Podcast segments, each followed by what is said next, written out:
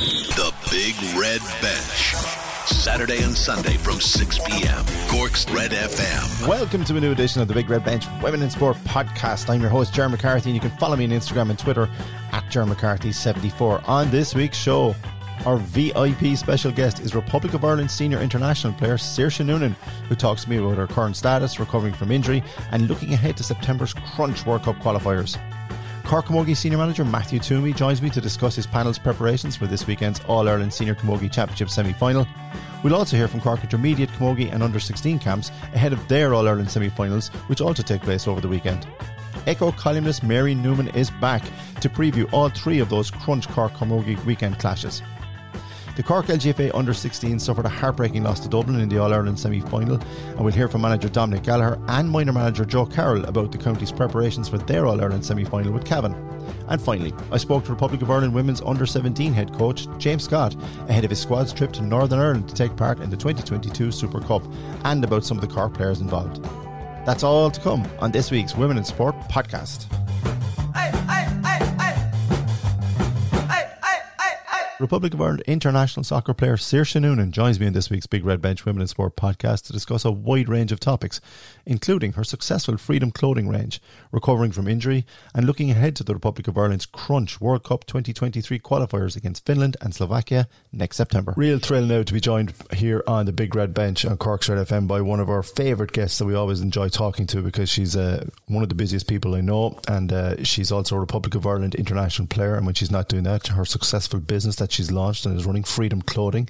She's making her mark with that, and she finds time to do a bit of coaching as well during the summer months. I don't know where she gets the time, but that's because she is Saoirse Noonan, and she's one of a kind, and she's with us here again. Saoirse, how are you? I'm very good, Jer. Thanks for having me on again. It's lovely to speak to you. It is lovely to speak to you too. Let's talk business first, he said, like a business presenter on a radio station. Um, freedom clothing is something that is very close to your heart. It's something that you set, you set up from the ground up. You have made a success of it. It is flying it at the moment. What is Freedom Clothing for those who don't know, and where can they find information about your fantastic line of clothing? So, um, you can find it on my Instagram, Freedom Official Clothing, or you can find it on our website, which is www.freedomofficialclothing.ie. Um, so, I suppose the first lockdown, um, we'd stopped playing sports, and that's all I really ever knew. Um, and I was nearly finished school, and I was kind of thinking to myself, like, at that time you weren't really you weren't seeing girls as much making much money off sports. It was a bit here and there, and I kind of I suppose was afraid, what am I going to do? And I was only ever known for sports, and no one ever. I was afraid no one would ever know, know me for anything else. So yeah, I think that's when I kind of took it into my own hands that I don't want to just be known as a sports person when I retire. I want to have something else that I can fall back onto. And yeah, I just went for it. Um, started out as a bit of an experiment to see how we get on, a bit of fun um, and something to do really to keep the mind going over lockdown. And yeah, here we are a year and a half later and we're still we're still going, we're still growing and it's a unisex clothing brand. There's a shamrock on every bit of clothing because we're obviously all proud to be Irish. Um, and it's called Freedom because my name in Irish is Saoirse. So yeah, it's it's just a really personal brand to me and I think everyone can everyone has made connections to it in different ways. Um, I remember when I was in the Marina Market last year, um, there was some people saying, is it called freedom because we want freedom, we want to get away from COVID and stuff like this. So everyone kind of has their own like views on it, which I enjoy kind of hearing what people think is why it's called freedom. Um, so yeah, if you could all go support it, um, it'd be it'd be very much appreciated. And yeah, I'm excited to see see what's ahead.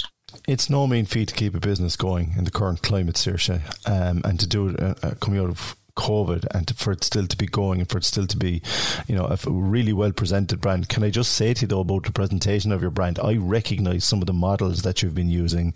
Um, are they, uh, you know, are they charging you models, you know, modern modern day rates, or is there is there an agreement with some of them that you people might recognise? Yeah, um, I think to be fair, like we have James Power there. He's a, I think he's the youngest ever professional boxer, and he came out and did one of the photo shoots, and he has a big following, and he's a a good looking lad and a well known face. And then um, it's all family members and stuff. Um, my sister's boyfriend, my own girlfriend, my sister. So yeah, look, it's really close to home still, and it's very small and still growing, which I'm very blessed to have, and to have all the lads come out and spend a day shooting, and then a local um, photographer doing it as well, helping out. So everything is just brilliant. Like having everyone support um, small business, they know how hard it is. Um, and I'm not the, as you said, I'm quite busy, and it's not the easiest to get people to slot into to schedules to suit me. So yeah, I'm really grateful for them all. I'd love to be at those boss uh, models meetings. I'd say that's some cracker right, between your girlfriend and between your family members. That's some uh, interesting conversations. Let's just leave it at that now because we don't want to stir yeah, any yeah. trouble. Um, delighted for you, obviously, with the with the clothing range, and good luck with it. Uh, continued success with it. On the field, uh, you're coming back from injury. You've been spend you spent a bit of time with Shelburne. Uh, in terms of fitness, how are you? Yeah, um, I suppose it was a bit of a tough road. Um, I got injured start of January and I was out for about nine weeks and then just trying to I suppose, gain the fitness back, get back on the pitch, get back to, to moving smoothly. And yeah, look, I found it tough. Um, then there was a bit of hiccups in the road, with a few family things happen and stuff, and that that never never helps because obviously you're missing you're missing sessions and stuff. But yeah, look, I'm back on track and I'm I'm enjoying my football now, and I really want to see what the next couple of months hold for me.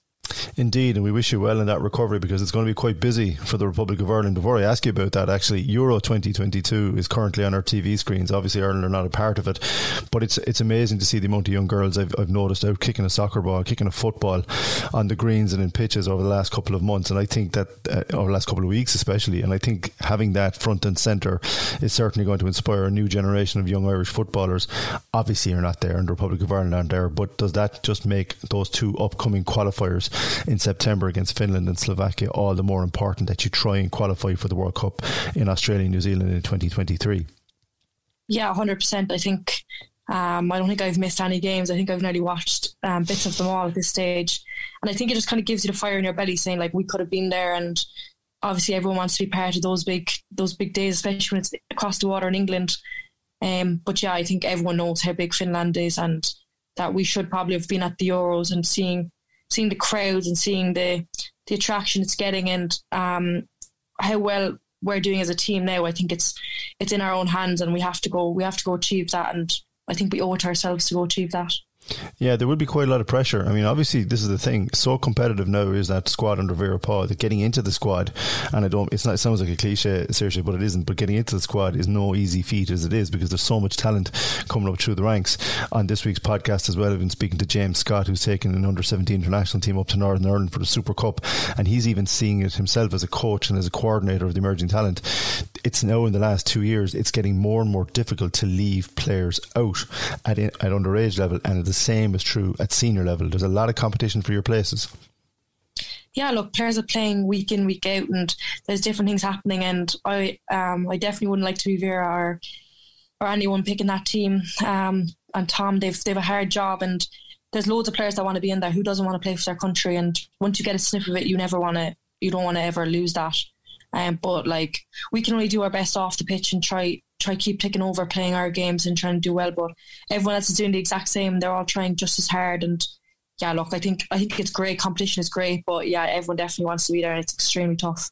Yeah, and it's not going to be easy to qualify for World Cup 2023. You're fighting for a, a, place in the playoffs, and the playoffs are so convoluted that there's two rounds of them, and even the winners of that, the top two go, and then a third team ends up playing in a pre-tournament in New Zealand in January. So there's there's quite a few steps to go, and we don't want to over you know overburden you or the other international footballers.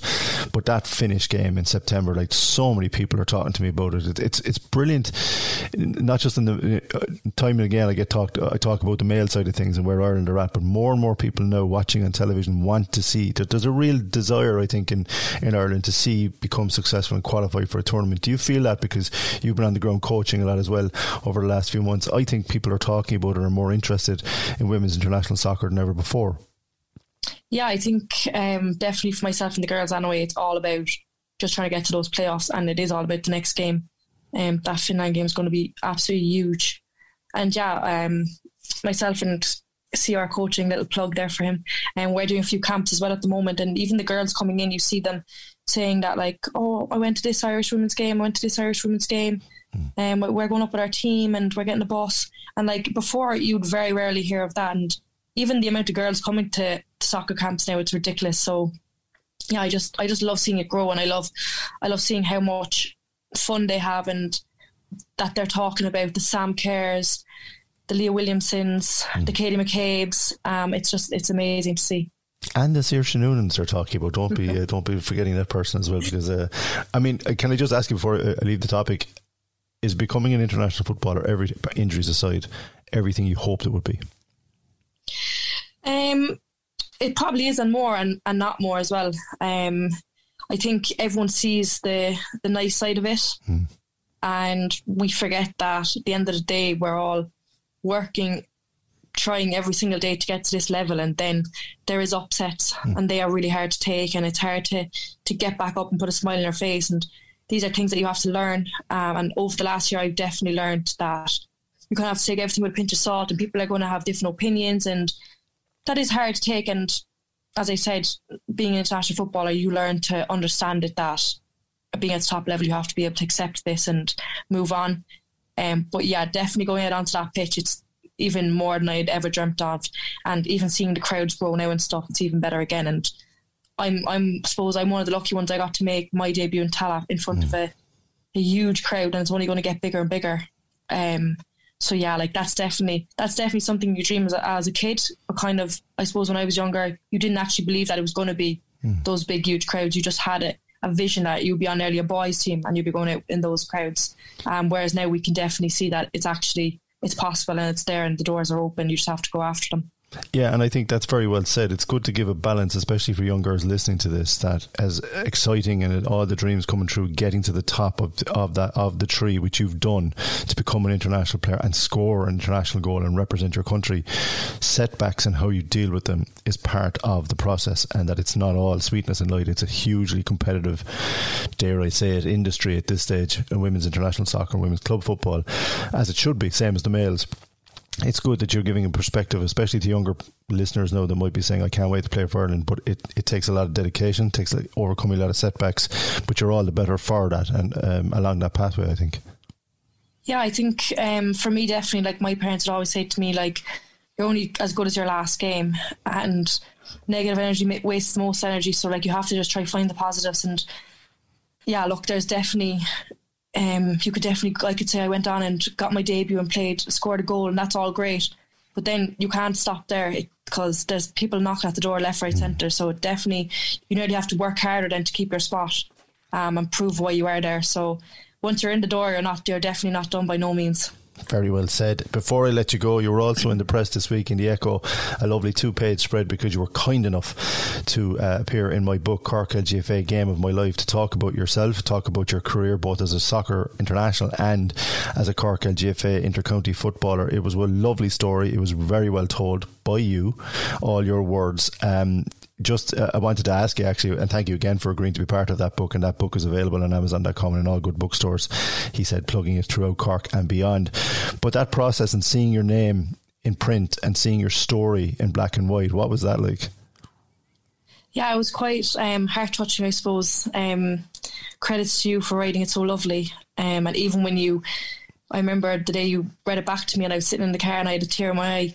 Um, and even unfortunately, my granddad passed away only a couple mm. of weeks ago. So, yeah, look, well, even when I read it the other day, I was like, this is amazing. Like to have to have that in a book now, and I suppose cherish it forever. Um, it's really really nice.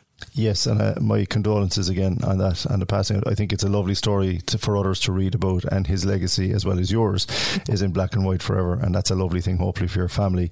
Listen, every time I speak to you, uh, I come away feeling a lot more positive. I think your positive energy is infectious and fair play to you, not just on the football pitch, but on the training pitch with so many young girls around Cork with CR7 coaching and all those things. Mm. Keep an eye on Saoirse's Instagram and Twitter and Facebook account for more information on that, and definitely get yourself over to Freedom Clothing to see some highly paid models models uh, showing off some of the best. Uh, clothing and you'll describe it better than I will um, up and coming person business person as well I don't know how you do it and I'm really proud of you that you're doing it not just on the football pitch but also in the business sense and keep it going Saoirse because uh, I have a feeling we'll be talking a lot more about freedom clothing and Irish international soccer in the coming weeks and months thanks a million Ger thank you Missed the show?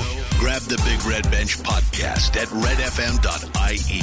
Cork's Red FM. So, what a massive weekend it's going to be for Cork Camogie. On Saturday, the Glen Dimplex Senior All Ireland Championship semi-finals take place in Croke Park with Galway facing Kilkenny at 5.30. And before that, Cork taking on Waterford at quarter past three. I spoke to Cork senior manager Matthew Twomey about Cork's preparations and the latest on Ashling Thompson's red card appeal. On Sunday, Trevor Coleman will lead the Cork Intermediate Camogie squad out in Nolan Park, Kilkenny for their Glendimplex Intermediate All Ireland Championship semi final against Derry with a 4 pm throw in, and that's part of a double header involving Galway and Meath in the other last four encounter. Trevor joined me on the big red bench to preview Cork's clash with the Ulster side. And next Sunday is also a massive day for the Cork Camogie under 16s. Donie Daly, the manager, joins me on this week's big red bench to preview the Rebels Tesco under 16A All Ireland Championship semi final clash with Wexford. But first, here's Matthew Twomey ahead of Cork's Crunch All Ireland Senior semi final this coming weekend. Now, ahead ahead of Saturday's uh, Glendimplex All Ireland Senior Camogie Championship semi final between Cork and Waterford, uh, which takes place. Uh, of course, both games are in uh, Croke Park. Cork throwing in at three fifteen, followed by Galway and Kilkenny at five thirty. We're delighted to be joined once again, who's been very good to us this year, the Cork senior Camogie manager Matthew Twomey. Matthew, you're already welcome back to the bench. Thanks, George. Thanks for having me. Um, before we talk about Camogie and before we talk about the match coming up against Waterford, which uh, is going to be a cracker, we have to talk about uh, one of the things that's in the news uh, just at the moment, unfortunately, and that's Ashling Thompson. Um, where are we at the moment? Because currently, as we record this podcast, she has been suspended for both the All Ireland semi final and final. Um, where are you in terms of uh, what's happening with her and with uh, any potential appeal? Um, but basically, you hit the nail on the head, Josh. At, at present, she's suspended for two matches. Um, there is a door, an avenue open, I suppose, for us to appeal that, um, which like obviously we have to do. But um, look, as any more than that, I don't know. It's up in the air a bit at the moment. Like, so we just have to um, see how that process goes and hopefully have her available for um, the Waterford game. Yeah, because look, off the pitch, uh, just her presence and her presence in the dressing room, as you've talked about before, um, you know, it's a big loss. But on the pitch, she's she's had a, a, an unbelievably consistent season, both at centre back and midfield for you. Yeah, she's been outstanding. Um, her attitude has been spot on, and you know, it's just we had a bit of a blip against Tipperary, and um, it's a it's a pricely blip. To be honest, um, you know, down the kind of players we're at the moment, like between Arla and and from Nash or Pamela Mackey, and then the Collins, like um, Ashling on top of that then will be a huge loss. Um, so look, we're we're going to do what we can, um, but as we stand at the moment, it doesn't look good. Okay, so there's an appeals process potentially to go through, but as it stands, um, Ashling's set to miss out in both the semi final and final. Let's focus on who you have at the moment, though, in terms of your squad. How have preparations been going? Because up to this weekend, you didn't know who you were going to necessarily be facing. Um, and preparations. You've had a bit of time to work with the players, you and your management team. I presume that is precious for you as a manager coming up to such an important game that you get that time. Yeah, it, has been huge. Like um, I, I put in two weeks of a three week kind of a break of matches. Um, you know, it's it's it's all wonderful in hindsight, like, but we think that kind of um that, that game against Tipperary might have done us the world of good. Uh, just got us refocused and just we know like if we don't bring our top top game, it's, not going to be good enough no matter who we're going to be playing. Um, so the training has been going well. We had a very very tough session there on Thursday with a great game in it. You know the we say the squad players really really put up their kind of uh, our first fifteen if you want to call it that. Like um, so it's been very very competitive. It's been very tough. Um, but just a lot of talking, just refocusing the minds like what we're at. You know, um, we we you know we've put an awful lot amount of work like other teams as well. Um, but like all we're concentrating ourselves is that, like you know just what what is uh, all being for, what is, what is it about? Like we're going to Croke Park, um, as you say, up to fairly recently we we didn't know who we were playing, so um, we kind of had in our heads more than likely be Kenny, but you know the the, the fact that now has been made over playing Waterford. Um, you know, it just brings kind of a different kind of aspect to it, I suppose, after playing them twice already. Yeah, I was just going to say that like this is a Waterford team that you know broke the hoodoo of losing so many quarterfinals, defeating um, Limerick yesterday. For, uh, it was fifth time lucky, as the headlines are saying, three sixteen to one twelve. Um, you have watched that game in Semple Stadium in very warm conditions, probably what you're going to experience in Croke Park. Your assessment of how well Waterford played, because I thought they played well through all four quarters in that. Yeah, they were, they, were, they put up a score two fifteen um, in the first half, which was in, game over. Limerick lost the player just before half time. Um, I think they only scored 1 1 in the second half, but they were always in control of the game. Um, I thought the movement in the forward line, like the, I think they had about eight scores. Um, so, and had a huge support there. Um, you know, so I, I presume, I, I could imagine that that's going to be even multiplied going up to Croke Park, like you know, it's their first time into a semi final, so like they're going to be going gung ho at us. Um, you know, as I say, like it's a great credit to Dirk Lyons. Um, you know, like they were Division Two, they couldn't get out of Division Two. They got beaten the first game against Dublin, and they, you know, they, you know, they just gelled together. They put it together. Like then, you know, they looked very confident yesterday. They were very comfortable on the ball and used the ball very well and stuff. Like we've a mammoth game ahead of us. Like you know, and that's not trying to water us down and bring them up. It's it's just a genuine assessment. Like you know, it's like it's it's, it's going to be something similar to Tipperary game if we're not fully up there in our heads. Like you know, we we're going to face the feast. You know, there's no qualms about that. Like we have to really really get it all going, and hence the reason why I'm saying that the Tipperary game might have been a good thing lesson for us as well. Yeah. You know, we, we, we, we don't want to be, but we're going to go into this game as favourites, I would presume, yet again. And um, just we, we really really have to hit the ball run, or go running at the very start of the game, and you know, and we we've no qualms about that. Like you know, I've done a lot of talking to players now over the last 24 hours since I left Semple Stadium, and you know that's the message being reiterated from all. Like you know, mm. we there's, there's no such thing as a soft draw in the semi final. We know that, like, but they're going to be coming up. Like this is their biggest game in their probably history of Camogie and Waterford. Like so, they're they're going to come at us. Like you know, we, we we scraped over them in the in the Munster semi final. We beat them by six points. I wouldn't say comfortably at all. So they're going to come out blazing. They're, they're going to have no fear of us. Like I've, I've heard the, the even the supporters up there saying yesterday, like we hope we get Cork. You know, so that's you know fair play to them. But that's what they're going to bring to us. Yeah, and you mentioned that 16 points to 10 points, um, Glen, Dimpl- Glen Dimplich's All Ireland Group Championship win over them down in Walsh Park. I mean, considering it was back in June, is there much you can take from that? Is there much you can glean from that performance? Um, or is this just a brand new game and a brand new template? And the fact it's in Croke Park, Matthew, I mean, you've got a lot of players with experience there. Waterford, maybe not so much. So, will that be a factor? Um, it, it, it, it could work both ways. Like obviously, you know, you get stage fright up in that. You know, when you go up to Croke Park, it's, it's it's a different animal. Like I suppose that's another reason why we were happy um, regardless of the result that we got in the, the National League up there, uh, the final. That you know we got a lot of players to play there for the first time, or some players even just playing there the second or third time. You know, it's it's it's, it's, it's a huge pressure point. Um, so look, like I, I, there's a lot of experience on the, the Waterford team, like the Beth Cartons and Niamh Rocketts and like Lorraine Bray is having a season of a lifetime for fairness to so, there are a lot of experienced players as well that will, will thrive. Like this is their dream. I, I presume to play in Croke Park and you know, they're, they're going to bring their own element to that. Like, and, you know, if, if the occasion gets to them, I, I don't know. I just think they're a very level-headed team. Um, from from the last game, we learned an awful lot about them. Um, you know, they, they, they did pack the defence a fair bit against us, and you know, we have been working on, on, on kind of scenarios like that just in case there was any other team, even if it is Waterford, we were just working on scenarios like that as well in training, just how how we break the teams down if they pack the defences, and also what they're creating then is a massive um, space in our defence. So we're going to have to look at that as well. And just finally, Matthew, from your own point of view, I mean, obviously there's been a lot of ups and, downs this season. It seems like the season has gone on for a long time, on and off the pitch for Cork Senior Camogie. But look, you're in a semi final an All Ireland semi final, you are where you want to be. It's going to be incredibly tough to beat an up and coming Waterford team. But the fact that you're in the semi final, the fact that your players have got you here, this is something to look forward to for you, for the players, and for Cork supporters because you're one step away potentially from an All Ireland final. And irrespective of what's gone on before, is it is it kind of a relief in a way that you get to focus on the match now come quarter past three, you know, um, at the weekend and just get on with it?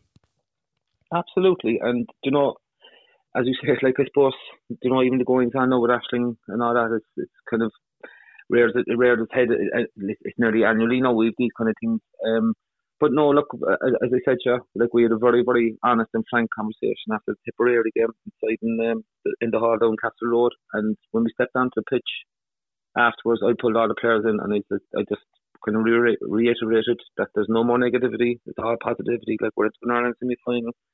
Um, you know, like we want what we want to bring for the next two weeks, and I'm, I'm we have to give massive credit to the players they have brought us ferocious amount of energy, ferocious amount of, you know, um, everything that we wanted them to bring, they brought to the table, and it's been all positive. We we, we did a kind of a training camp down in Kilbrittain last weekend, and it was excellent, and it was, it was hard going in the heat, but.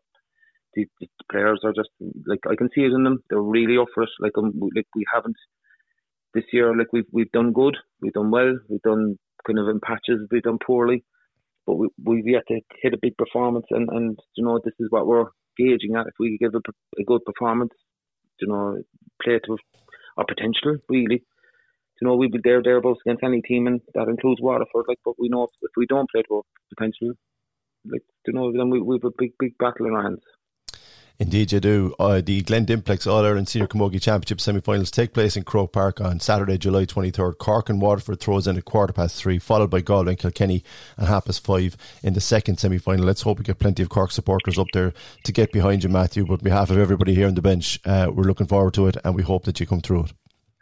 Thank you very much, Joe. No, here on the Big Red Bench, it is a, going to be a big weekend for Cork Camogie next weekend. Obviously, the Cork Seniors are in All Ireland uh, semi final uh, against Waterford, but as well as that, uh, on the Sunday, on the 24th of July at 4 pm in UPMC Nolan Park, Kilkenny, as part of a double header, the Glen Dimplex Intermediate All Ireland semi final sees Cork um, uh, so, sorry, sees Meath and Galway up first in the curtain raiser, followed by Cork and Derry. And we're delighted to be joined on the line now by the Cork manager, uh, Trevor Coleman. Trevor, you're very welcome back to the bench. How are you? Yeah, absolutely great, John. Thanks for having us again. You know, all good, thank God. We are, we're where we want to be. Exactly, you are where you want to be. You're two steps from an All Ireland uh, title. Uh, it's not going to be easy by any means because you face a Derry team that came through a quarter final this past weekend in Portlaoise, beating Dublin 123 to 110. And as well as that, as you both we both know, you've already made that trip up to Owenbeg back at the end of June, where Derry won 116 to 37. So obviously you've had a good look at Derry, you've seen Derry, and from a manager's point of view and your management team's point of view, does the fact that Derry have won over on you has that helped focus minds of the players coming into this?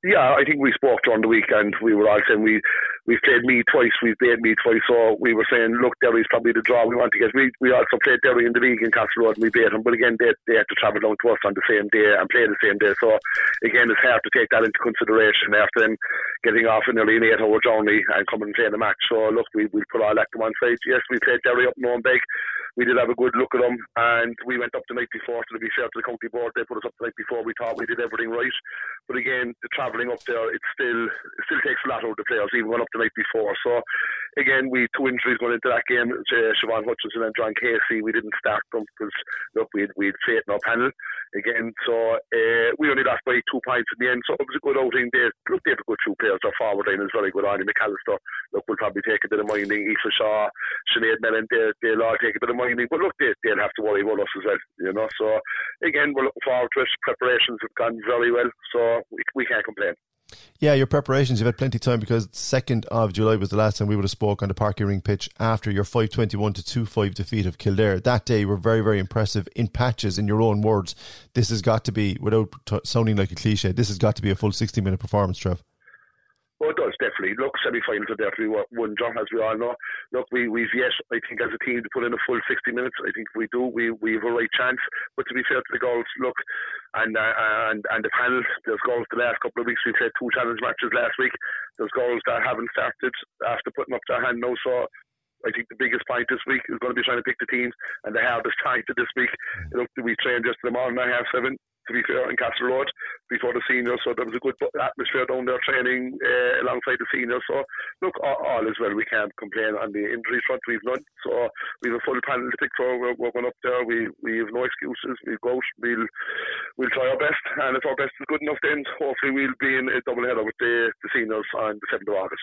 Yeah, that is the potential caveat for you because the All Ireland final should Cork seniors get there and get over Waterford, and ye manage to get over Derry. We'd have two Cork teams in All Ireland finals. That would be very special but you're too, uh, shall I say, experienced and uh, involved too many years, Trevor, to know that you can't really look beyond that, and you're not looking beyond that. But can I ask you the quality of Derry and the quality that they showed that day when you played them, and the quality that they've showed throughout the Glen Dimplex Championship as well? Because you know, um, from a team up north, like to win four out of five games, like yourselves, is no mean feat, and that includes Meath around the other semi final.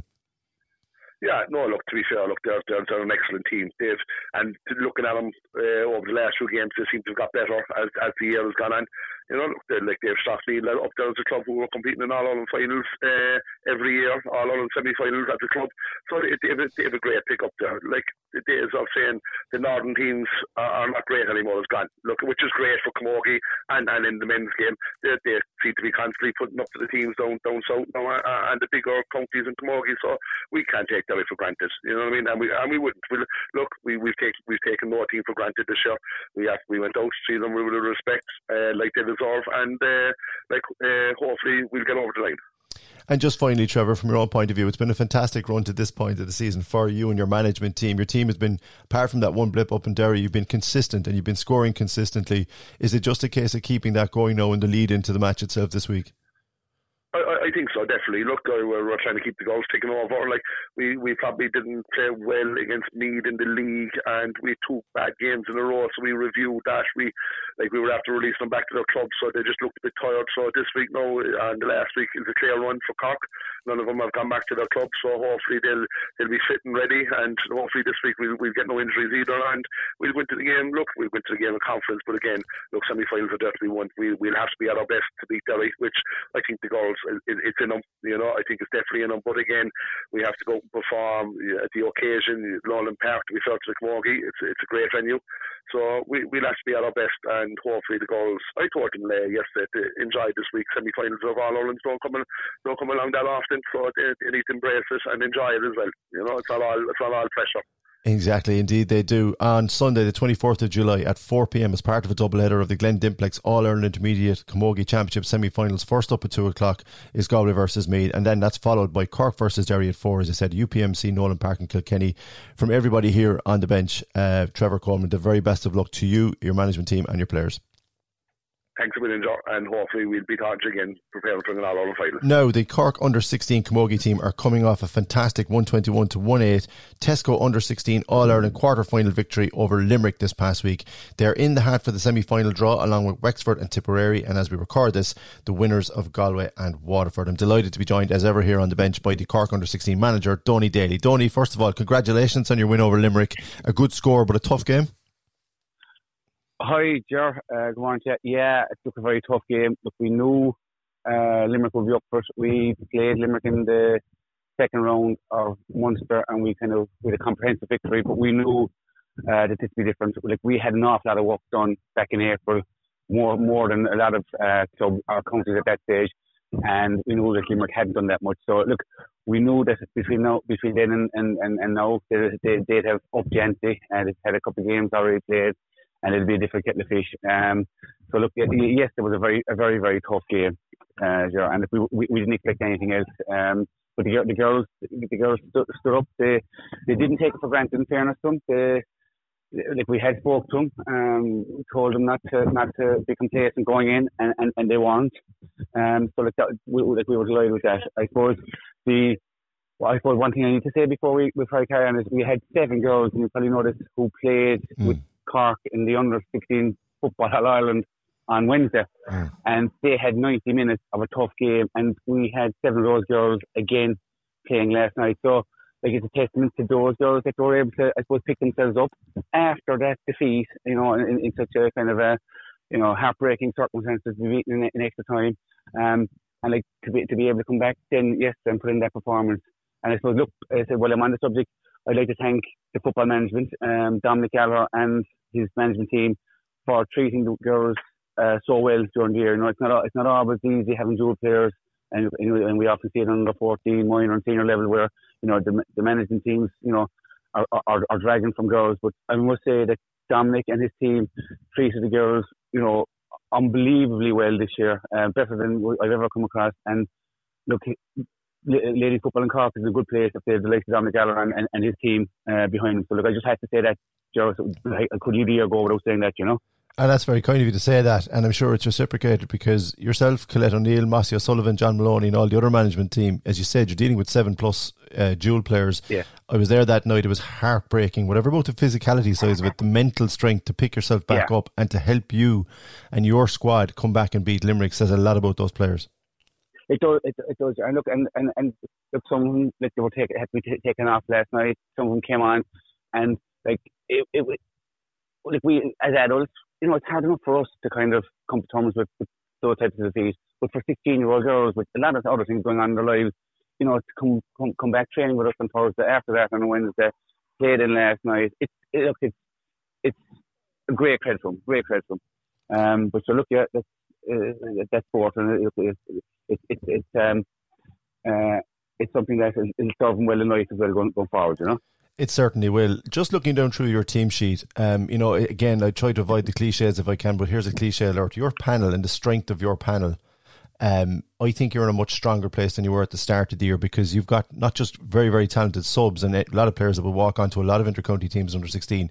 You've now got game changers, Tony. So I suppose, am I right in saying at the business end of an All Ireland Championship, it's not so much about the quality of what you're bringing on, but it's when you get to bring them on, and the timing of that will be crucial against whoever you play in the semi final. I'm I'm glad you said that, Joe, because that's something that we tried to instill into girls. That is the 30 panel uh, team. Um, we and I said this to you, we dropped four girls and we after Galway game, right? And like harshly, some might say we had to make changes, and we did make changes because we, we were we were showing the girls that look there is a strength and depth in this panel. Um, girls need to get a chance and girls got a chance against Kilkenny and they did very well. Girls, we, we didn't change the team from Kilkenny, uh, and so that, that team went out again last night. But, you know, at half time we made changes. Like we brought on Kate Fennessy, we brought on Avine O'Neill, we brought on Alice Buckley, um, we brought on Nessa Tracy, and all those girls, like Kate Fennessy, and look, and again, I don't like um, mentioning names or mentioning girls. Like Kate Fennessy came off the bench with 15 minutes to go last night and scored four points right? She was hugely disappointed not to be started, right? Like she's, cause she's a competitive girl, competitive family. She was hugely disappointed. And I told her, like, you you come off the game, you, you know, you come off the bench and change the game. She scored four points. Amy McCarthy from Clan came off the bench again. Uh, you know, she came off against Kilkenny, scored a point. Came off the bench last night, scored a point. And like these are girls that when you ha- when you have them on the uh, on the bench, they they can change games for you. Uh, if Ian O'Neill come on midfield, you know, and, and shore things up where we were where we were a bit uh, loose. You know, Nessa Tracy came on two minutes ago. You know, when when when we needed fresh legs in, in the in the forward line, and like like you need that. You, like it's it's absolutely imperative in an intercounty team to have that level of quality. And like, look, there's there's there's five or six other girls who didn't get on who could just do as easy do that job. But when like, when when you're restricted to five subs, you, you know you, you, can only do what, what you do. But it's, it's keeping those girls honest amongst themselves that, you know, if, if, if, if they come off the bench, they do a good job, then we'll try and reward them. They, they may not start the next day, you know, it, it may not be like that, or it may be a case of, um, you know, and this is uh, an offering say that some girls might be better off coming off the bench. They don't like the pressure of starting. And like we have, as managers, we need to manage that. And it's, you know, it's not always nice. And, you know, it's, people, people think, oh, I'm, I'm being hard done by not starting but we have to look at the, the bigger picture and, and you know the, the ultimate goal of winning an All Ireland. Exactly. There is an ultimate goal here, and unfortunately, not everybody can come on as often as they wish. That's part of the beast of intercounty uh, camogie, even at under 16 level. Just finally, Tony, from your point of view, obviously, as we record this, we don't know who you're playing in the semi final, but we do know it's on the 24th, which is next Sunday, and it's a big weekend for Cork uh, camogie because the seniors are in an All Ireland semi final. Trevor Coleman's intermediates are in an All Ireland semi final. You're going to be in an All Ireland semi final, and the under 14 panel as well. Just keeping an eye on them this year in Cork are going very, very well. These are good times for Cork camogie because you're reaching the business end of the championship, but know that you're there, you've got to take those two extra steps. Yeah, we do. And look, it'll either be Wexford or Tipperary. We, like, we, we don't really care. Um, uh, we know we know Tipperary is what we played them um, already in the Munster final. A good team. Um, I've seen Wexford play again, another good team. Look, the semi final. We we really needed that game last night. I suppose just to kind of look. Every game is important. Um, we'll go in next Sunday. Um, look probably favourites because you know like when Cork going against, against these teams that we were normally favourites, but we won't be complacent. Um, like we, look, the girls have an ultimate goal here winning All Ireland, and and probably you know meet, maybe meeting Galway in the final. Uh, we we have a score to settle after the first day. Um, look, that's not it's not a big thing, but that's in the look that's in the back of the girls' mind that they have, um, I suppose, a point to prove insofar as they didn't do themselves justice. And like you always like to get a second chance at, at, at redemption. Um, and hopefully, look, if we, when we win next weekend, um, and whoever we're playing in in, in the final, that all the girls will be able to give, give, give a good account of themselves. Excellent stuff. So July Sunday, July twenty fourth, uh, the Tesco under sixteen Camogie All Ireland semi finals. Cork are in the draw for that. It'll be either Tipperary, as you said, or possibly Wexford. Uh, in that semi, or sorry, Wexford or Tipperary in that semi final. We don't know the draw just yet. But to you, Donie Daly, your management team and players, we wish you all the best here from the Big Red Bench. Thank you. Enjoy the holidays. The Big Red Bench. Saturday and Sunday from 6 p.m. Cork's Red FM. Echo columnist Mary Newman is back on the Big Red Bench Women in Sport podcast to help me preview all three of Cork Camogie's massive All Ireland semi finals this coming weekend. On the Big Red Bench, once again, we are joined now by the Echo Live.ie and Echo columnist on Camogie, all things Camogie, Mary Newman, to look ahead to three very important games for Cork this weekend. Mary, how are you? I'm not too bad, Ger. Enjoying the we're too hot, I suppose, in the hot weather, but we were, we were cribbing last week about the rain, so. Just true far, yeah. we, we won't crib it on. We're at the right side of the ground. we right are. This Saturday, let's start with the seniors. The Glen Dimplex Senior All Ireland Championship semi final between uh, Galway and Kilkenny, or Galway and Kilkenny and Croke Park at five thirty. But at three fifteen, the one we're interested in the most, Cork and Waterford, uh, with Matthew Twomey and his senior team. As we record this, Ashling Thompson is still suspended, pending perhaps a last minute appeal, and she's going to miss that game and the All Ireland final. First question for you, Mary: How big a loss is Ashling to this Cork team for this semi final? Oh, she's a huge loss. I mean, we we touched on it there last week. I mean, her whole even the way she reads the game and the position she's been playing in with Cork, and I suppose she's one of the I suppose you call I won't say the older players, but she is I suppose, but one of the most experienced players they have, and that's what Matthew I suppose has built his team around experienced players, the ones that are left from the days gone by. And, you know, she's a huge loss there because, you know, the way she's been coming in behind, as I said, playing, dropping back and then coming forward and a wonderful player, like, and it's just such a pity, like, but, you know, I suppose definitely out for Saturday or, and, you know, will there be an appeal? We, we know the way these processes go. I would hope maybe that, you know, she might be able to get it down to one match. I don't know whether they're appealing it or not. I, I think it was a personal hearing she had. You know, it's always tough on a player, I suppose, what happens happens in the in the moment and we've seen this before, so it's a huge loss. A huge loss on Saturday. Um, Cork, aside from missing Ashling Thompson, Cork face a real test here from a team they've played a couple of occasions this year and you would have seen up close. But Waterford reaching an All Ireland semi final has galvanised that county Mary in the build up to it. They are not going to be easy opponents. No, they're not. And if you cast your mind back to last year at Páirc Uí they gave Cork a tough match. I mean, That's it was right. the last 10 minutes Cork pulled away. And I, I suppose everybody kind of around us in the press box were saying, "They're Cork to win this easy." They didn't win it easy. And I think it was, I don't know, it was a Katrina or Pamela Mackey. Uh, did Pamela come forward down the field with the ball? I'm not too sure. But one of the Mackeys, I think, got the goal that kind of turned the game. And then Cork tacked on a couple of points. But like it for 50 minutes, Waterford were in it. And like, I watched them last Saturday. They're good. They have very good forwards. Their movement is absolutely brilliant. And you know the whole way the kids, the way they read the game and the way they, they're like telepathic. They know where each other. They know where their their their players are. Now, we must say Limerick were very very poor, but did Waterford make them look poor? I think they did, and I think Cork are in for one hell of a battle here. I think it's going to be a very close game, and like Cork are not going to have it easy. They certainly aren't. That's on Saturday. And on the following day, um, Cork Camogie showing its strength in depth from underage all the way up to intermediate as Trevor Coleman leads his Cork team out in Nowlan Park, Kilkenny for their Glen Dimplex Intermediate All Ireland Championship semi final against Derry. That's got a four o'clock throw in. Now, this is a team that Cork went up to Owenbeg Mary and lost to at the group stages. But other than that, Cork Intermediates have been quite consistent this year. But this is a real test for Trevor and his players if they want to get to an All Ireland final. Yes, it is. And if you cast your mind back even further, Cork beat them by two points in Castle Road in the league on a horrible, horrible day. Um, so, like, it's, it's a one win apiece, and ironically, it's been two points separated them on both occasions.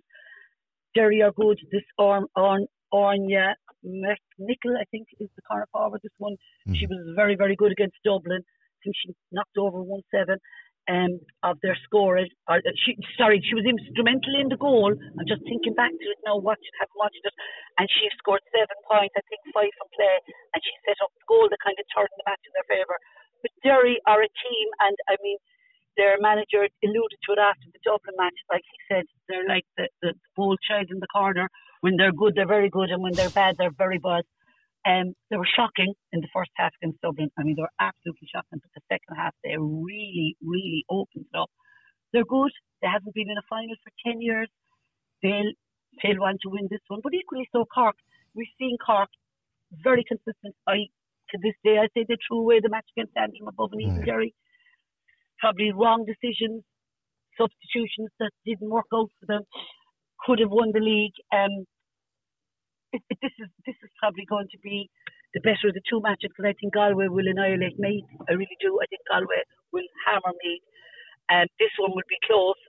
Have Cork the ability to do it? I think they have. Joanne didn't play the last day. I think she came on about 30, 35 minutes gone. She was sick in the weeks leading up to it. Joanne Casey, and she's probably the the the, the go go go go to player for Cork. Cliona O'Callaghan with her four goals against Kildare is another one that Cork have, and I, I think they're this is a very good Cork side, and if they just you know can hold their composure and go at it from the start. But I think if you know if you give Derry any bit of leeway at all, so I think Cork will need go for it from the word go, and knowing knowing Trevor and his um, his team, I think they'll tear into it from the word go. Um, some very good players there. Haley Ryan, Lauren Callan is having a great year in the middle of the park. Lauren is the kind of player who goes forward a lot, um, and that's the kind of game they're playing. They're they're attacking, and um, you know I, I, I think Cork will I think Cork will edge it. It'll be close, but I fancy Cork. I, I, I fancy it to be a Cork and Galway final. Yep, and that's a fair assessment. It's going to be very, very tough. This is a really talented Derry team, as you said, but Cork do have an awful lot of uh, game changers. And you've listed them all there. Hopefully, Trevor yes. Coleman and his players can get over the line because it would make, should the Cork seniors get to the All Ireland final, a double header day for Cork. But let's not get ahead of ourselves just yet. Finally, exactly. the Cork under 16s under Donie Daly, uh, Mary, have bounced back from an incredibly difficult group with Galway and Kilkenny to reach the All Ireland Tesco under 16 All Ireland Championship semi finals. They take on Wexford on Sunday. A big, big test now for Donie Daly. And his Cork under 16 team, but their recent performances and improved performances suggest they're in with a shout here of reaching an All Ireland decider. Yeah, I, I would fancy them to beat Wexford, and Wexford were in the same group as Limerick, and I think there was about seven points, six points between them. Cork, like last weekend, the and last Saturday night, amazingly we had rain in Charleville, which was unbelievable. I was going down the Mallow Road and I was kind of going, am I in the same planet like where I left five minutes ago? Um, but it was lovely and cool, and it was great for the girls. And Limerick, like, put up a good show in the first half, but once Cork opened up, they were absolutely outstanding. And that group that came out of has been the most weirdest group because mm. Galway beat Cork comprehensively. Cork turned around and hammered Kilkenny, and then Kilkenny turned around and beat Galway. Now, bearing in mind, Galway knew they, that they were going to a quarter final only because it was a group of three and the two top, the first and second, went to a quarter final. So maybe did Galway hold players back against Kilkenny? I don't know, but I would think Cork should be looking, you know, looking at the forum and looking back at Wexford's games and their results. I would fancy Cork to be over them. They're a good team, playing very, very well. Some very, very good players. Amy Shepherd there is one who has been very good. Um, Kate Fennessy came on as sub uh, last Saturday and got four lovely points. Again, just like Trevor Coleman, he has a lot of strength in depth on the bench and not afraid to use it. In fairness, they've been bringing on subs consistently, and these girls have been contributing enormously. I think Cork will get to the final. Um, you could have probably Galway coming through at the other side, and I, I think we might have a repeat. We might have two teams again from the same group coming through. And just to go back there to our intermediate, mm. just to, uh, uh, to comment on that, that three teams from the same group, Cork, Meath, and Derry, have come through to the semi-final. So Cork have been coming out of groups where their good teams are, and I think it's going to be the same under 16. And again, I probably predict the same thing. I think it will be Cork and Galway. Now, a lot of people are talking about tips. I was talking to Mike Boland, our own coach, the other night, who would be with the Cork Minors, and he said Tipp have been putting up very high scores under 16. So maybe they're dark horses, Galway, Galway, Galway Galway were very impressive against Cork, but I would think we probably have a Cork Galway final. But I would fancy the 16th to get to the final. So we're saying we're saying a fight for the for the senior team against that Waterford.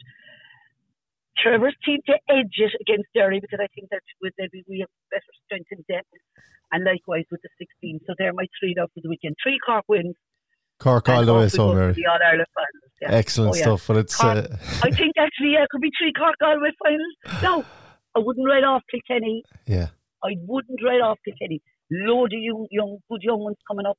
I read their team uh, the other day, and I was going, Jesus, who are half of these ones? Mm. Like a lot of these are young, good players, and they have this girl who was away for two years. Um, oh my God, her name has gone in my head.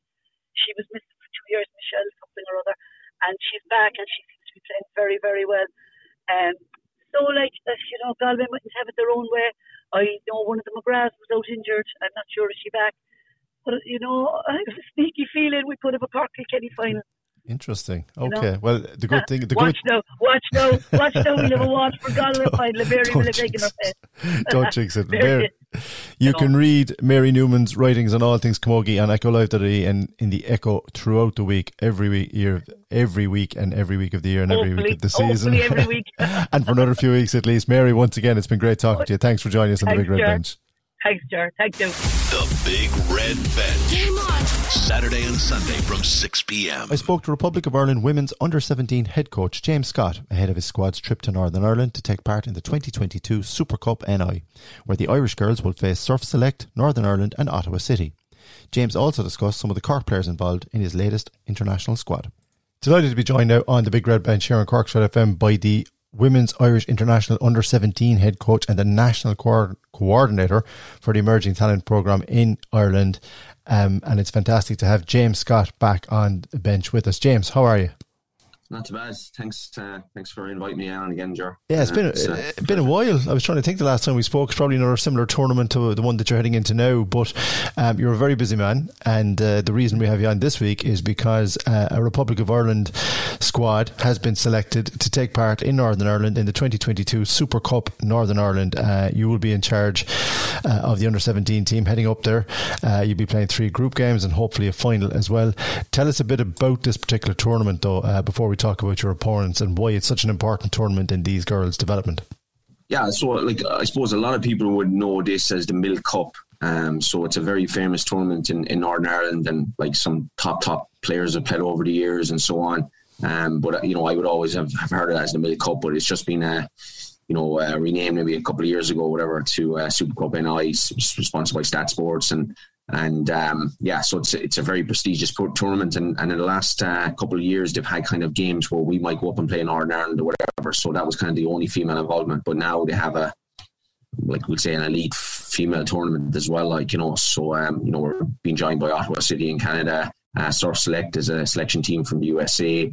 Um, Northern Ireland's international team and Glasgow Rangers are in the tournament as well. Like so, again, you know, it's a good start of the year um, tournament for us to get us up and going, and you know, have us, you know, have a, a look at a number of players and. Um, yeah, it's um, yeah, really looking forward to it next week. Yeah, it's going to be pretty intense because you play on the Monday against um, uh, Surf Select, as you mentioned there. Then on the Tuesday, you play the Republic of Ireland in Mossley Park. Um, and then on Wednesday, you face Ottawa City. And on Friday, then uh, to be confirmed, you'll be playing in one of the finals in one of the games towards the end of that tournament. Are you out of season at the moment in terms of international sense, James? And is this does that make it a little bit more difficult, you know, getting the players together that they're still that little bit raw before the whole thing starts, so you get into the throes of it throughout the summer and the rest of the year? Yeah, so so we would have started our assessments in July. So you know we would have had we are in last Wednesday and Thursday before. Um, but again, like this, like you know, the assessments have been going on for nearly a couple of years leading up to this. Like looking at players, and you know, the majority of these players would have played women's under 16s last year, full year program. But uh, yeah, our international season would start in July. So this is the first, we'll say, um, games we would have played. Like you know, so we had a few assessments. Now these are games, and um, you know, after this, then we'll have a couple more games in August against Women's National League 19s teams, um, and then we'll go to Portugal in September um, to play a kind of 14 tournament. I think it's against Portugal, Hungary, and Denmark and ourselves, um, and then we're back in Northern Ireland again then for first round of Euros in October. Uh, we're playing Austria, Finland, and Northern Ireland. So um, you know, a lot of games, and it's kind of like all of a sudden you have a little bit of a breakout, and then it gets very, very quickly into it, and and um, a lot of games coming ticking fast, like you know. But the good news is, I suppose, from an Irish international point of view, James, there's no pathway, which is something that was developed a long time ago. There's an opportunity for girls at a very early age to get into the international pathway, and then to give them a, a real chance, both before they even hit under 16, under 17 to show what they can do, and then you get an opportunity to show what you can do against really quality opponents. You've got three tough opponents in this upcoming tournament, not to mention what's coming down the line. So there's a lot being asked of these girls, but at this point of their development, it's important that they face this quality of opposition. Yes. Yeah, massive. Like you know, I mean, you know, that's that's what you want, and, and you know, I mean, what a proud moment for their for the parents and the clubs and all that to, to, to put on the green jersey and, and, and you know play in any any game like this. Like so, um, but a lot of work has, has taken place, and probably a lot of my role now as well is the emerging talent coordinator. So like I know girls from, from Donegal to Cork, like coming in at eleven and twelve, and you know trying to see them. Yes, just yesterday we had nearly sixty five players up for the national academy up in Dublin um, number of car players in for that as well. Like you know, so um, yeah, so so we're, we're, constantly looking at players. Like, and it, it's great thing my role now as I see him like from twelve, like so you can kind of you know help their development as they go along. Like, and there's nothing better to see a girl come in as twelve and, and then see her put on jersey like uh, as an international player, like and, and seeing how how she's developed and so on. And you know, obviously a lot of credit needs to go to them people that would have started. Um, you know, training her maybe as a, a seven, eight, nine year old, like a lot of work going on at the moment. Like the girls' game is, is just is taking off. Like, and you know, you can see even um, the coverage of obviously the women's Euros um, has been fantastic, and you know the amount of people have, have spoken to me the last couple of weeks, the standard is unbelievable. Like you know, that you know these people have been involved in football for years. Like we're going like the women's game now is really becoming um, you know, a real spectacle. Like, and you can see the attendances as well. Like, you know, I think there was seventy thousand for England's first game, and, yeah. and so on. So, uh, you know, we want to be part of that as well, and that's what we're trying to do. We're trying to get girls like to to the level of the Denise O'Sullivan's and the likes, um, that they can can go and play international football and be top players in, on the world stage. Like, you know, and um, you know, this is is uh, playing next week is all part of that. Um, you mentioned just the Euros, and just very quickly before we get back to the, your own team, the fact that the Republic of Ireland aren't at Euro 2022 is a disappointment. But there's so much hype. I've come across as well. I've written about it recently. There's so much focus now in September, and Vera side taking on Finland with an opportunity to get into the qualifiers for a major tournament for the first time. There's a huge amount of interest. Tickets are being sold out for international games. Is that rubbing off? It sounds like it is, but it's rubbing off on the interest. But is it rubbing off on the players that you look after? And the players that you see coming through? Are they more inclined to talk it, about it? It was interesting yesterday um, uh, when we were doing the national academy up in the AUL complex there beside the airport, and um, there was another game going on, an under 19 uh, women's national league game going on, and, and I, I spied out a kind of corner way, oh yeah, Abbie Larkin was coming across the pitch, like you know, in to watch that game. So of course I pulled her, like you know, she's only 17, but she's a senior international now and a senior international goal goal last last That's month right. against Georgia, like and like you know it was it, it, was it was really good for me to see like because like I know Abbie well and I'd be having yeah. a bit of crack with her and all that but then to see the girls like eyes light up when they seen Abbie like you know and and like to be honest you most of them were taller than Abbie like you know it's so funny like but and I just said to her at the end I said like do you realize now like that like girls are really really looking up to you now and all that and like she's kind of giggling like kind of like you know, she's real humble and all that, yeah. like, you know, but it's it's brilliant to see it like now, like and only a few years ago she was like that, like looking up at maybe a Stephanie Roche and Áine O'Gorman and now she's playing with them um, and, and, and I said to the girls after, like I said, like you're some of you now are, are 14 or whatever, like in three years time, you could be actually a senior international player. Like who's to say you can't be like, so, um, you know, it's, it's fantastic. And we have, it's one thing, I suppose with the, the, a lot of home-based international players as well playing in the women's national league is we get an awful lot of access to them like so mm. they constantly talk to our players and talk to the underage players and all that like you know and it makes a massive um you know can be can see kind of campaign yeah. a few years ago it's really really happening like you can see it like every day like so um you know, it's it's, it's uh, very enjoyable to see that. Like, and it was it was gas yesterday just seeing the reaction from Abbie, like, and, and the players, like, you know. And what a prime example, as you said, of somebody at seventeen that's made that step up and proven that she can do it because she's had the support and the pathway to get to that point. And just one other point on your squad that's travelling up to Northern Ireland, like if you look down through it, Shelbourne, Wexford Youths Peamount, um, you know, Cork City, which we're going to talk about, DLR Waves, uh, Treaty. You know, there's a lovely mix of national club teams. It's not all, but it's the majority of it is players that are playing in this country, learning their trade in this country and then benefiting from what they're doing with you at international ETP level. Yeah, yeah, yeah. We've one girl from the States that's coming over as well. Um, her mother was actually a former Olympian um, from Waterford. Claire Walsh, is it? Yeah, yeah, yeah. that's uh, Claire Walsh. Yeah, yeah. So that's an interesting one. But uh, yeah, like, and that's that's something we've seen over the last number of years is you know, there's no um, like eight from one club or anything like that. It's very spread out, um, and that goes back to the good games every week. Like like Cork 17 is a great game against DLR's DLR Waves the weekend three three. Like you know, and um, just goes to show the competitiveness that's on the league. Like and again, you know, Cork doing really well this year. Um, Jess Lawton and we've two players in in, in Heidi Mackin uh, who would have obviously had a lot of experience last year with the 17s as well. Um, so one of our most experienced players coming in this year, and uh, Fianna Bradley as well from Kerry, um, who's been playing for Cork for a number of years now as well. And like uh, like she's a player like that, gets you up off your seat. Like she's she's she's unbelievably skillful, um, right and left foot, like you know, go around players, score goals and so on. So really looking forward to, to her coming in. And Niamh Cotter as well is on the standby, and who's knows she could be in Northern Ireland as well. So um, another very good player from Cork City and um, we had a couple more players up for assessment as well. Kira Senna, um, Alva Donovan, and unfortunately Grace Flanagan, who's who's captain of actually Cork's um, 17s, is out injured at the moment, so she wasn't available for selection. Like so, again, as as ever, every year, like a good uh, contingent from Cork, like and, and great work going going on down there as well. Like you know, yeah, and very important this part of the country, James, to remind people of that because the senior team is undergoing a transition at the moment. Things aren't going well at senior level. I mean, that's just the way it is. It you know you hit peaks and troughs as you well know at league level, but at underage level, Cork have always managed to produce really good quality players, and you've just listed a few of them there. Some that are going, some that are on standby, and some that didn't make it. And I think it's important for the public in Cork to remember that that just because results for the senior team, and it goes for all the other teams as well, aren't particularly going well, we're still producing quality players. Look at Abbie Larkin, like you said, at 17, we can produce players even if the club isn't doing particularly well. The quality of the player and the coaching involved in those clubs remains the same, and it shows yeah, when you can bring yeah, them through. 100%. And like, like, and uh, even a, a, point as well. Laura Shine has just come back for yeah. Cork seniors, like and, and, scored two weeks in a row. And you know, a, a player that um that we worked with a couple of years ago, and a really great player as well. So I'm delighted to see her back and scoring the goals again. Like um, so like you know the players are there, and you'll have that though. Like you know, even Peamount this year, who you know people probably thought were going to win the next four or five leagues, like they're they're struggling, like you know either fourth or fifth, like which is just goes to show the competitiveness of the league. Like and look, Cork will have their time again. They're a young team, like and obviously Danny Murphy's come in there, and yeah. wish him the best luck as well. Like you know, obviously a Cork City legend, and chatting to him a few weeks ago, and he's a lot of ambition to, and, and and ideas for the club. Like so, I'm sure you know good times will come around again. Like and um, you know again, even look at Cork Senior men's as well. I think there's seven thousand at the game That's right. the other night, but they've had you know they're down in the first division now, but they're looking to, to bounce back and ups and downs. Like that's that's unfortunately just in football, but um, it makes when you, when you have the good times uh, so good, I suppose. You know. Very true. And just before we finish up, what are you looking for from this tournament? I mean, I know a manager wants to win it, and you have ambitions. It would be nice to win it. It would be good boost for the under 17s ahead of such a very busy year that you've outlined there. But as an, I, I kind of what I'm asking James as an international manager, when you look at your players and your squad, are there there's obviously specific goals for each player, and you'd have all that planned out. But what are you looking for from them as a unit? What are the kind of things you want to take away from this tournament for the rest of the year?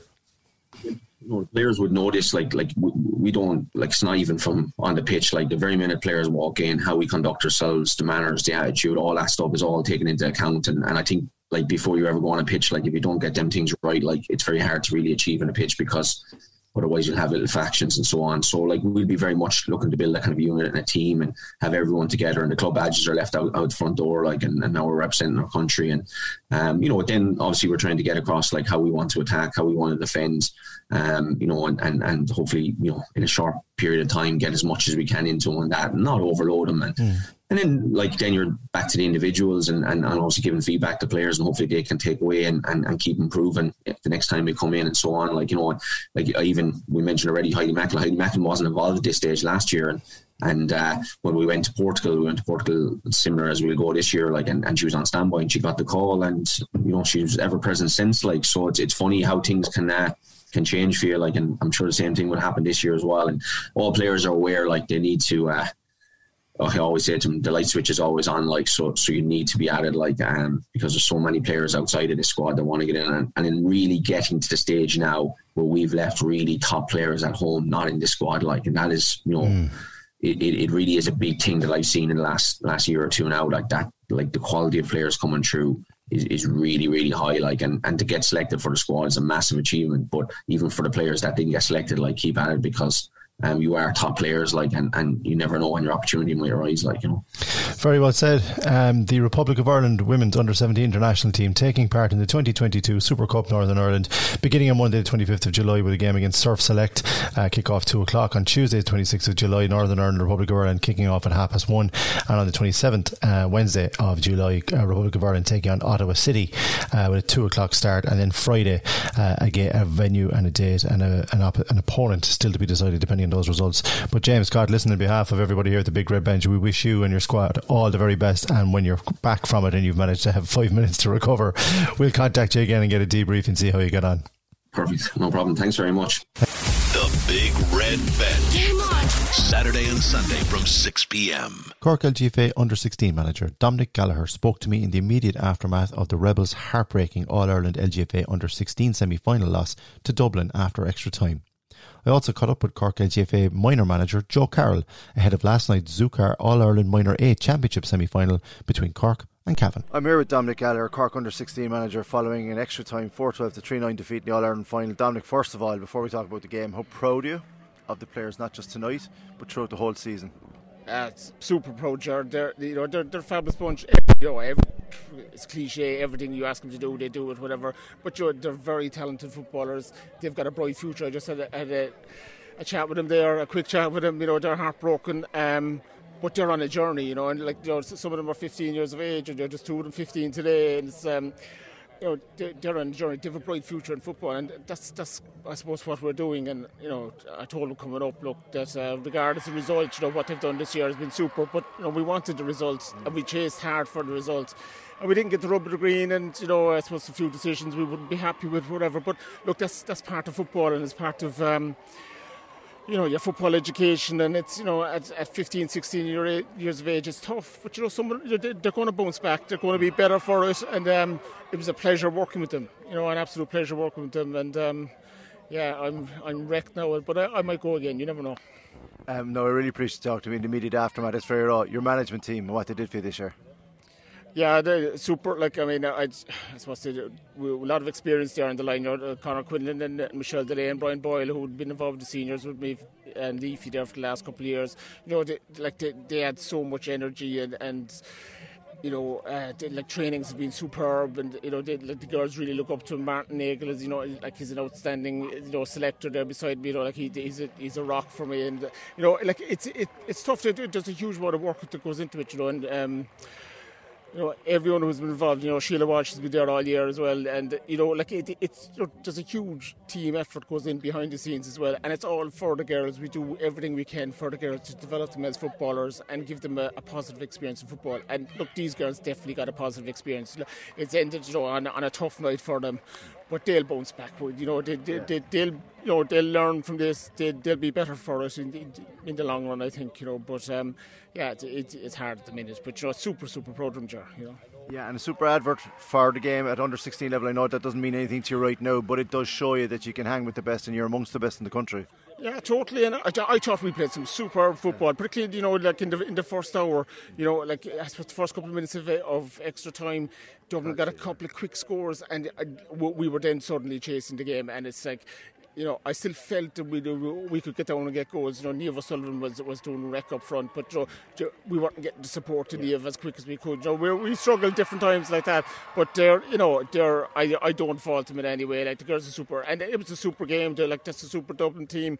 Um, it's it's no shame to be beaten by by a team of that standard. You know, it was an, an outstanding advert as you said for for ladies football, and um, long may continue. You know.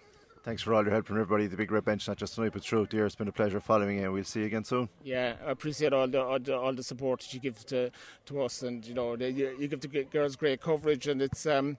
Yeah, yeah, we you know we just have to pick ourselves up and go again. But you know these girls now head into club championships, whatever, and that's that's hugely important for them. And um, yeah, get back to the clubs, go better with your clubs, lift the standard in, in, in the club scene, and uh, go again for the for the next intercounty team. You know. Excellent stuff. Thank you very much. Thanks, Gerard. Now, delighted to be joined on the line here on the Big Red Bench by somebody we haven't spoken to since uh, I think it's last May. And because we haven't spoken to him, that's when Cork won the Munster LGFA title by beating Tipperary. It's been a bit of a gap, but Cork are preparing now for their All Ireland semi final appearance against Cavan in Nenagh this Wednesday night. It's uh, fantastic to be joined now on the line by Joe Carroll, the Cork manager. Joe, how are you? Uh, I'm not a bad, Joe. Just, I suppose, looking forward to Wednesday because we've had such a long, long break. Yes, um, it's, the stage. It's the nature of the beast, though, with minor, um, with minor football, Joe, as you well know. But it is quite a long gap. So, what has been, what have you been able to do in the last couple of weeks to get ready?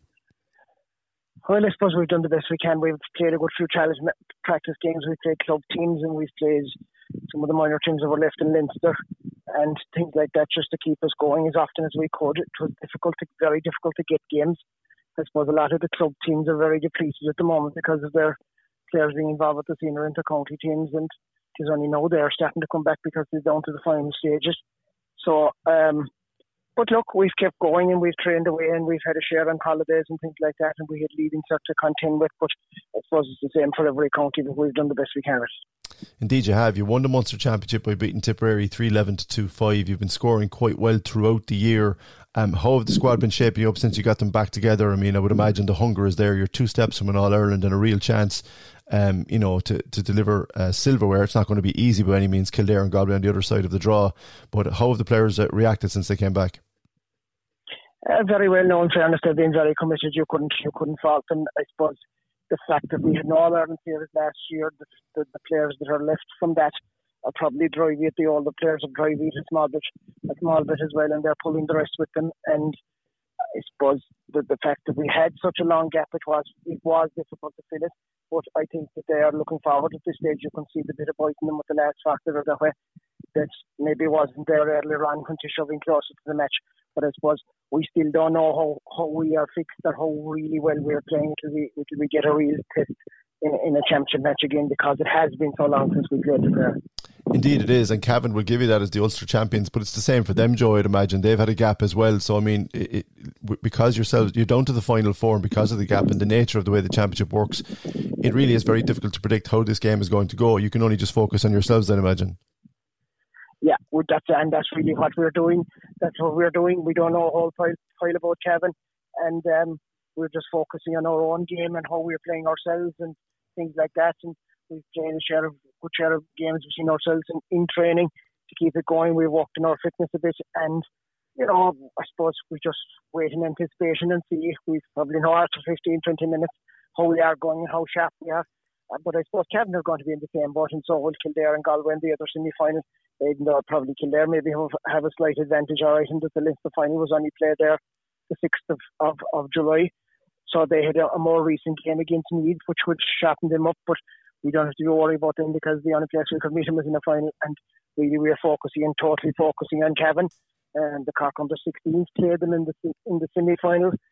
And it was a very, very close game. Mm. Um, and I spoke to the, the 16 manager, and he was very impressed with, with Cavan. So we are expecting the same. Yeah, that was 312 to 212. And of course, Dominic Gallagher and the Cork under 16s went on, unfortunately, to lose to Dublin in the All Ireland final. Can I ask you a question I asked him, Joe, about the midweek nature of these games? In times gone by, it would have been at the weekends, but such is the, the way the, the Intercounty Championship is squeezed in out to the end of July for LGFA, for Camogie and GAA. Is it easier or is it harder to try and organise yourselves for a midweek game rather than a weekend one? Well, it's a lot easier at the weekend, and I suppose like that the one thing that's that's, that's cutting across this a small bit is, is making it a bit difficult for parents. But a lot of parents would be above Nenagh to see a match at half past seven. Now we're taking the players by bus, obviously, like which they have to be dropped to the bus in certain cases, and somebody has to be available to that. It's making it a bit difficult for parents and for supporters to travel to the match. And um, you know, maybe something that could be looked at, looked at in the future. But look, it is what it is. We we we just focus on getting our own plans ready. We've known it for a while. The girls have known it for a while. The rest of the management have known it for a while, so they can make their plans to get take take time off work. I suppose for me, I'm off work anyway, so at the moment I'm not working during the summer, so it, it, it's it's fine for me. It doesn't make a difference whether it's a Wednesday or a Saturday or Sunday. But look for others, it is a bit difficult. And but I suppose with the more condensed calendar, mm-hmm. Whether it is men's or women's at the moment, you have to put up with that and you just have to get on with it. There's no point in complaining. Very true indeed. And just finally, Joe, um, you've been very good to us here on the Big Red Bench throughout the campaign, which, you know, up until last May when we were last talking to you, when you won your Munster Championship, there's a lovely spread of players from all four divisions in your squad this year. You're two steps from an All Ireland title. And I mean, it's, you know, whatever, but when it's on or where it's on, it's a lovely place to be for these players and very important in their future development. Oh, absolutely huge. Absolutely huge. Like, to be at this stage and to be tipping the door at, at, at minor level, it says for any player at that level and that's finished in the squad, look, the Cork senior plan management might be looking at me next year. Like we had one or two doing the Indara Canary into the senior panel this year from last year's from last year's squad, and Rachel he was in there this year. So hopefully there'll be a few more. I think there are a few possibilities in our panel that might be looked at next year, and it's a, it's a huge stepping stone for them. And it's, it's a county football, and it's at a higher level than they will play at a club at minor level, at club level, and some of them will obviously play senior, it'll be a bit, bit higher again for their clubs, but it's a huge stepping stone for them, and it's a fierce opportunity, and it has to be grasped with, the, with two hands by them. Indeed, they will. Let's hope they do that because this Wednesday night, the All Ireland LGFA uh, Minor A semi final, the Munster Championship champions Cork take on the Ulster champions Cavan at half seven in Nenagh. On behalf of everybody here on the bench, Joe, the very best of luck to you, your management team, and your players. Perfect, George. Thank you very much. That's it for another Big Red Bench Women in Sport podcast. Remember to subscribe to the Big Red Bench on Spotify or Apple Podcasts, and you can also listen online at redextra.ie. Don't forget to tune into the Big Red Bench with Rory O'Hagan, Colm O'Sullivan, and guests between 6 and 7 pm on the radio every Saturday and Sunday. Follow the Big Red Bench across all our social media channels, as well as visiting our official website, redfm.ie. The Big Red Bench. Saturday and Sunday from 6 p.m. Cork's Red FM.